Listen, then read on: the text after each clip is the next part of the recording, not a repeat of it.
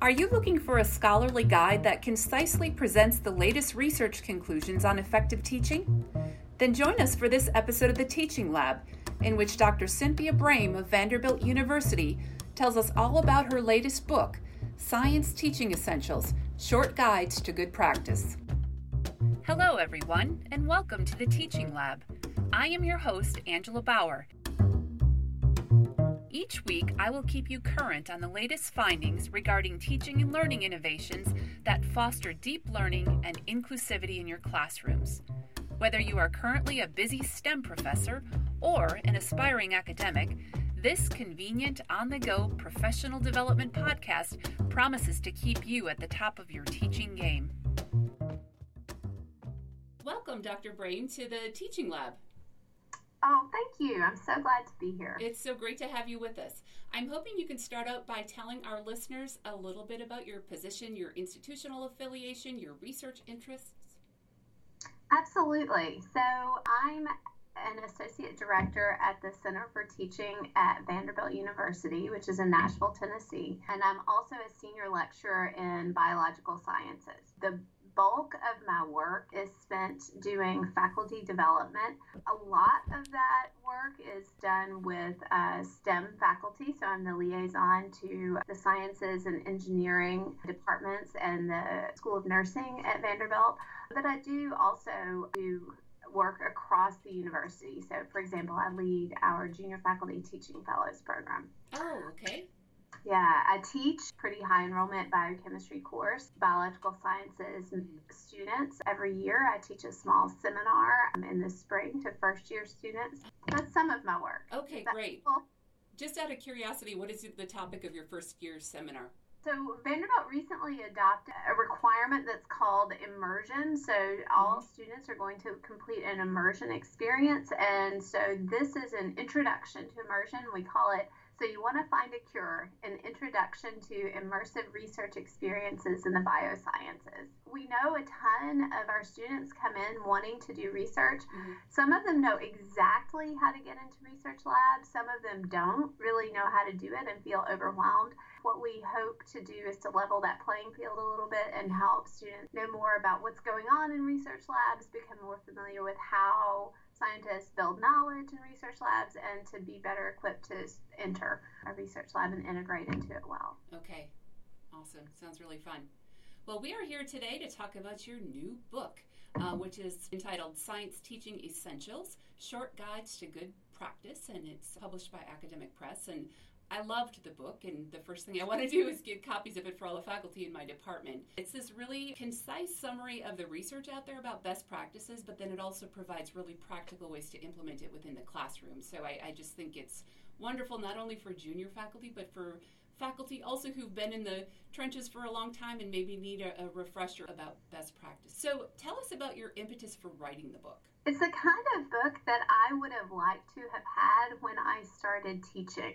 What I hope it does is to give readers the kind of support that they can take and adapt to their own context. Each chapter takes a common teaching challenge, such as creating an inclusive classroom, or incorporating active learning, or writing a test. It describes principles that can be used to guide your thinking about it and then it provides practical steps that have been shown to be effective in college science classes. I made sure the chapters were short, right? Uh, yeah. People are busy, and yes. so I wanted to make sure that we had a concise summary for each of these things so people would have a chance to read it, get something useful at it, and go on and move on with what they had to do next. So that's my impetus. Okay, great. I love the fact also that you can just pick and choose so if you know if you're particularly interested in inclusivity, you can read that chapter and your understanding of that chapter is not dependent on your knowledge of prior chapters. Although that was probably a bad example because I think that's the first chapter.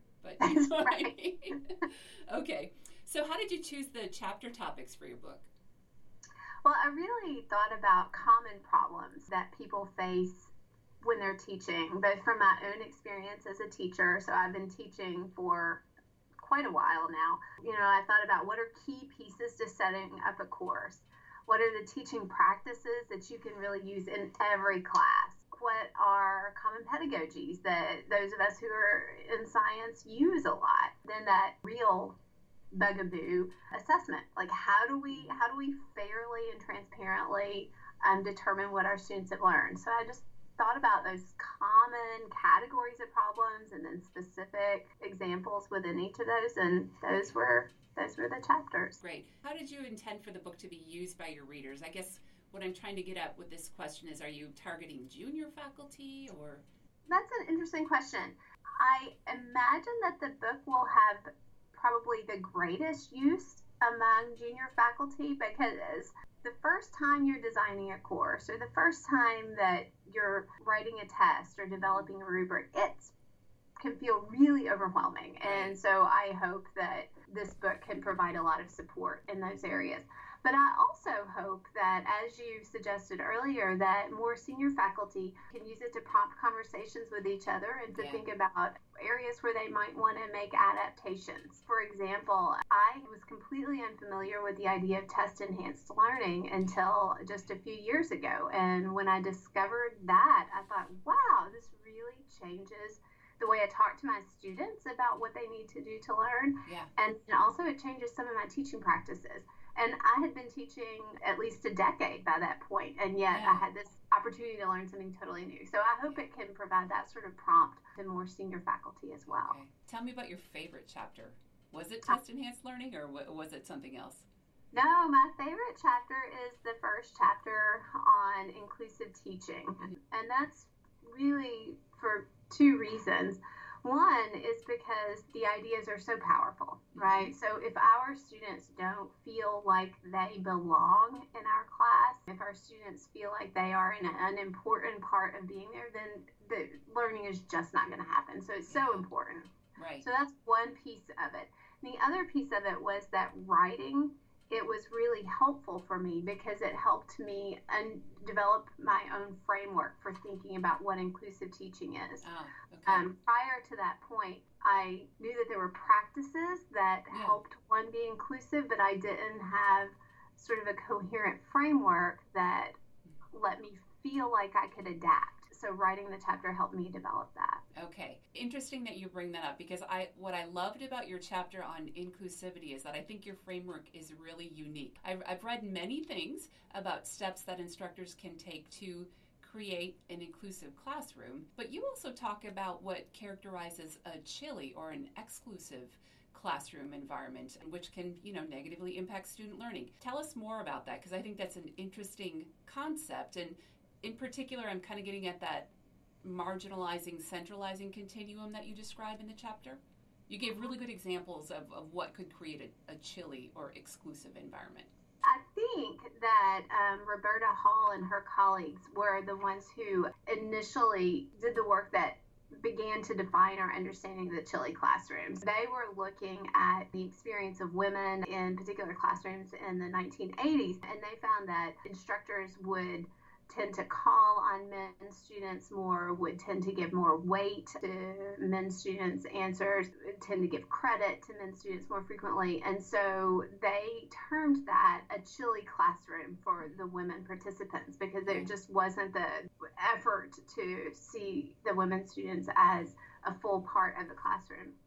But you are talking about the continuum that was developed by DeSurra and Church. So they looked at the experience of LGBT students sometime later, and through interviews with those students, they defined a continuum from marginalizing classrooms to centralizing classrooms. And there were four sort of points on that continuum. There were explicitly marginalizing classrooms where the professor would make negative comments about a particular group. They were implicitly marginalizing classrooms where students would make um, negative comments or that sort of thing about certain groups, and those would go unchallenged. Yes. Uh, so both of those were marginalizing. But then there were two points along the centralizing continuum. So they were implicitly centralizing classrooms where the professor didn't intentionally make diverse viewpoints a part of the class, but when students brought it up, the professor exhibited support. Oh, right? okay, yeah, right. So supported questions or observations that students brought to the table. And then there were explicitly centralizing classrooms where the professor designed diverse viewpoints into the class. Now, this was hard for me to think about initially because I thought, well, gosh, you know, I teach biochemistry. How do I do this? Jeff Schinske's work with his colleagues on Scientist Spotlight was really helpful for me in seeing how one could do that in a science classroom. So these scientist spotlights are homework assignments that highlight the work of a particular scientist. There are two pieces to these. One the scientist's work delivers some of the content that students need to get about whatever they're studying. But then the scientist's identity is also highlighted their identity as an Hispanic woman or their identity as a, a trans man. Then the students are asked to write a reflection about both elements of that scientist spotlight. That type of assignment has really demonstrated to me how some people do and one can have an explicitly centralizing curriculum in a science classroom. Yeah, I got some fantastic ideas from that discussion, so thank you. okay, so was there any topic, like the impact of a particular pedagogy, for example, that when you explored the literature more deeply, you were really surprised? about its impact on student learning. Here's where I have to talk about test enhanced learning because, as I said, I was unfamiliar with this idea until a few years ago. And when I started reading about it, I was just simply blown away. The idea is that when we recall information, it strengthens our memory of that information but it also enhances our understanding of it. This has been demonstrated in lab experiments and in classroom experiments across many disciplines across many years. What I really love about this observation is that the way that students do recall can vary. So they can do free recall, they can answer specific questions, they can even do multiple choice questions, and that mm-hmm. can can prompt that retrieval that strengthens memory. Sometimes people worry that what we're promoting is rote memory, but in fact, if you look at students' ability to make inferences by doing this um, recall mm-hmm. process, mm-hmm. they're actually improving their understanding, their ability to make inferences, their ability to do different kinds of work. And then I have to tell you one more thing because it's my favorite part of it. Doing this sort of recall or retrieval practice potentiates further study. So if you study, subject A uh-huh. and you do retrieval practice, then you will actually be able to learn subject B better. That to me, this is huge and amazing and such a tool to incorporate in my teaching and such a tool to give to my students to say, take this with you and use it all the yeah. time. Does that then argue for more frequent testing? That's a good question. I would say not in the way that most of us use the term testing. Usually, when we say testing, we're talking about a high stakes process, which evokes anxiety in most of us right. in one form or fashion. Um, and that's not the kind of situation where um, retrieval practice has been shown to help. So, retrieval practice is more like a formative assessment or a learning activity where what you're doing is you're asking your brain to recall useful information, whether that is factual information or a process that you're going to use, right?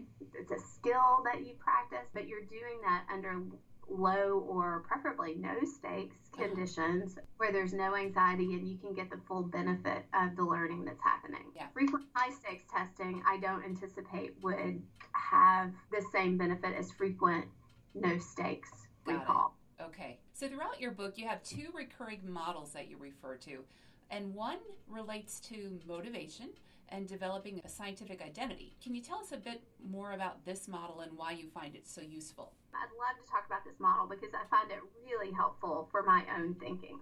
This model is based on the Connell and Wellborn self system model for classroom motivation. It has been modified with results from Zumbrunn and colleagues. Basically, this model asserts that a supportive classroom environment can and does lead to belonging, student sense of belonging, and that that belonging is a necessary precursor for the other pieces that promote student motivation. Okay. So this belonging then can precede development of self efficacy or this feeling that you are sure. competent within a class and a feeling of value for the tasks of the class. those three things belonging, value for the tasks of the class, and self efficacy are an essential part of what produces motivation mm-hmm. and they're essential for developing a science identity. Those things then are what allow our students to have the academic engagement and achievement that we want to see. I love this model because it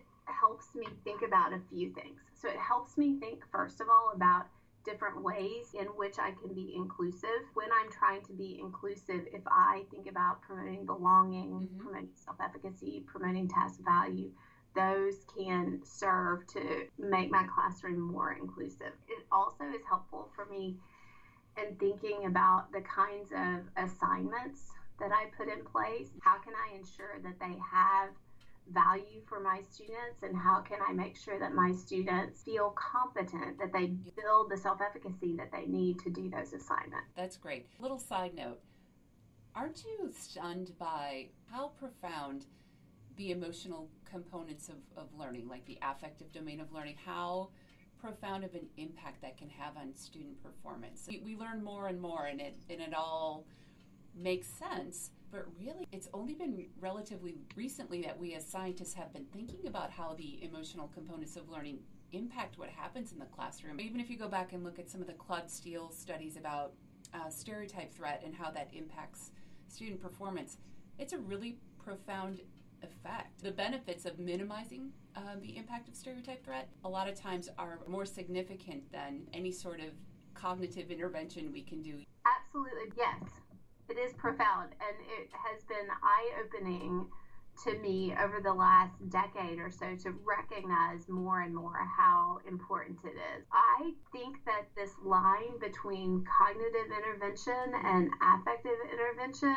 is really fuzzy. So let's mm. take the term active learning. So we think of active learning as being something that we're putting in place to help students do the sort of cognitive practice that they need to do. It's also often having an impact on their affect because it's yeah. giving them a chance to practice in a low stakes environment with support from their colleagues. You're also building that sense of self efficacy and hopefully sense of belonging because yeah. of that interaction. Most of what we do touches on both pieces. Yeah, at the same time. I hadn't thought about it that way, but completely agree. You also have another recurring model that is woven throughout the text of your book, and that, that relates to memory formation, which you've you've already mentioned. Did you want to talk more about that, or sure, or just highlight so, it for our um, listeners? This model um, is built is is the Atkinson Shiffrin um, model of memory formation. It's it's more than 50 years old, but I find it so very valuable. Basically, um, this model asserts that we have sensory information coming at us all the time, and we have to select some of that to pay attention to in our working memory. In order for us to encode something in our long term memory, we have to take that information that we're paying attention to and connect it to things we already know. Okay. And so it's that connection um, that lets us form this new long term memory. And of course, then the retrieval practice that we already talked about then can help us form new connections, can strengthen the connections we initially made, can help us form new connections and thus yeah. strengthen that memory. The reason that I find this model so valuable is because I think it helps situate for me what active learning should be doing. Mm-hmm. So active learning is are the things that we want to ask our students, the kinds of cognitive activities that we want our students to be doing to make the appropriate connections. Yeah it helps me highlight for my students why we're doing retrieval practice. Yeah.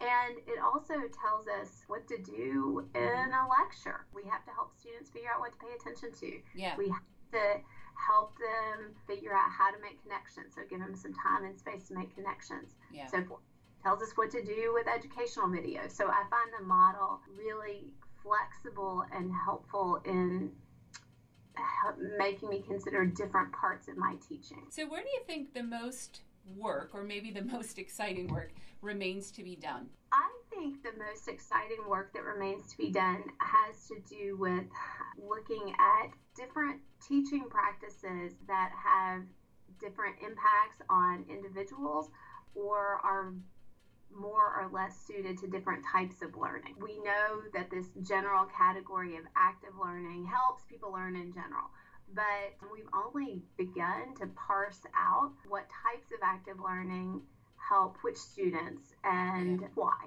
That to me is an area that's just ripe for research. Um, okay. Um, and people are doing it, but there's a lot more to be done. I'm also really interested in this question of what different types of teaching activities help with different cognitive skills. Yeah. So we know a fair amount about that with problem solving, mm-hmm. but we've got different types of skills that we could ask, oh, what are the things that help with this skill and that uh-huh. skill? So since we don't have time to explore every chapter topic in your book, um, I thought I'd pick maybe a topic or two um, to ask you more about. One of them you, you've already addressed, test enhanced learning. That was one, you know, that intrigued me and I, I didn't know much about. The other one that surprised me was how much is known about the design and use of educational videos.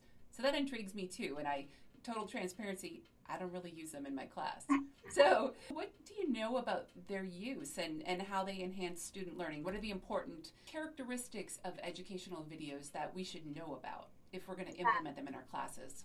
So, here's what I can tell you students often value video as a means of for learning. So, we know this both from sort of anecdotal evidence from the number of our students who use Khan Academy videos, mm. for example. Um, and we know it from a few studies. So, Stockwell and colleagues a couple of years ago reported a randomized controlled trial in which biochemistry students were assigned to one of four conditions reading before class and lecture in class, reading before class and problem solving in class, videos before class and lecture in class, or videos before class and problem solving in class. They asked two questions. They asked which conditions helped learning more. Okay. And I found that the difference there was lecture versus problem solving. So students learned a lot, a okay. lot more when they did problem solving in class than when they listened to a lecture. Okay. But they also asked which of these conditions most promoted student motivation and student satisfaction. And that's where they found a difference with pre-class reading versus video. So yeah. students preferred the videos before class and reported higher satisfaction with this condition. What does that mean for you and me in uh-huh. terms of whether we should use videos? I think we have to use judgment about whether using videos before class has a great enough impact on student satisfaction and motivation that we should do it, even though it hasn't been shown to have a big impact on difference in their learning. When we think about that learning, we need to think about what what we're doing with them when we're together. Yeah. Right? Okay. Okay. Now, we do know some things about what the videos should look like when we do decide to use them. That's where I feel like the research is, is pretty informative. There's a lot of work on this from Richard Mayer and from John Sweller. What it basically says is that we have to pay attention to cognitive load. When topics covered in a video are complex, as they usually are going to be in a science class, we need to be paying attention to that model of memory formation and we need to help our students figure out what to focus on. We need to weed out extraneous information. We need to signal what's important. We also need to keep video segments short and we need to give the viewer control. So the ability to pause, to uh-huh. review, to move back and forth.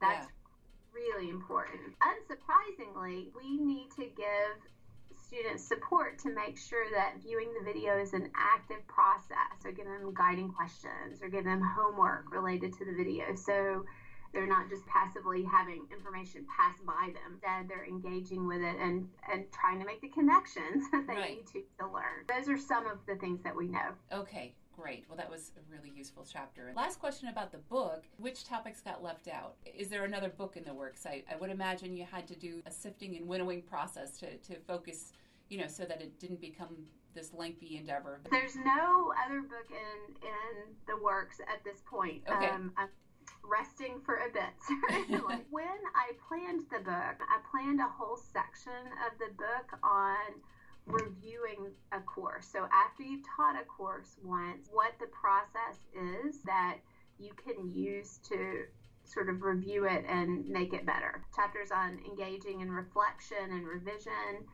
a chapter on interpreting course evaluations and oh, getting yeah. really useful information out of them, learning from peer observations. So, Ah, yeah.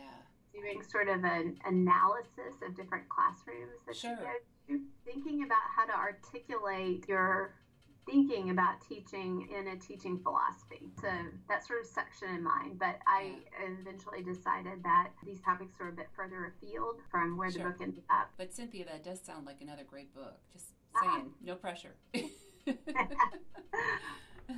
well, the last question I have for you is one that I, I always like to ask each of my guests, and it's to share with us your best teaching moment. My best teaching moment came a few years ago when I was teaching lab. So I was at Centenary College of Louisiana and I had developed a course based research experience. I had been working on it for several years, been refining ways to get my students to consider conserved sequences and CK1 protein kinases and to ask what the purpose of those conserved sequences were Mhm. to develop hypotheses about those, design, design experiments to test those hypotheses, and so forth. So I had really been working on this really hard for several years. This semester had gone really pretty pretty well. I had some amazing student groups.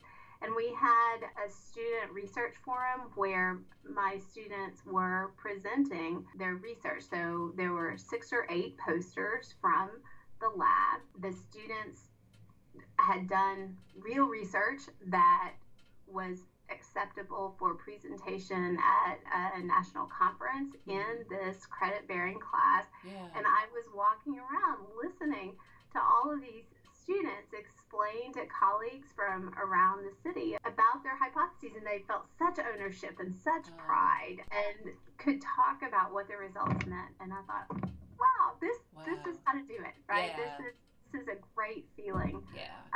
to think that these students have moved along the way to um, thinking of themselves as scientists. Yeah.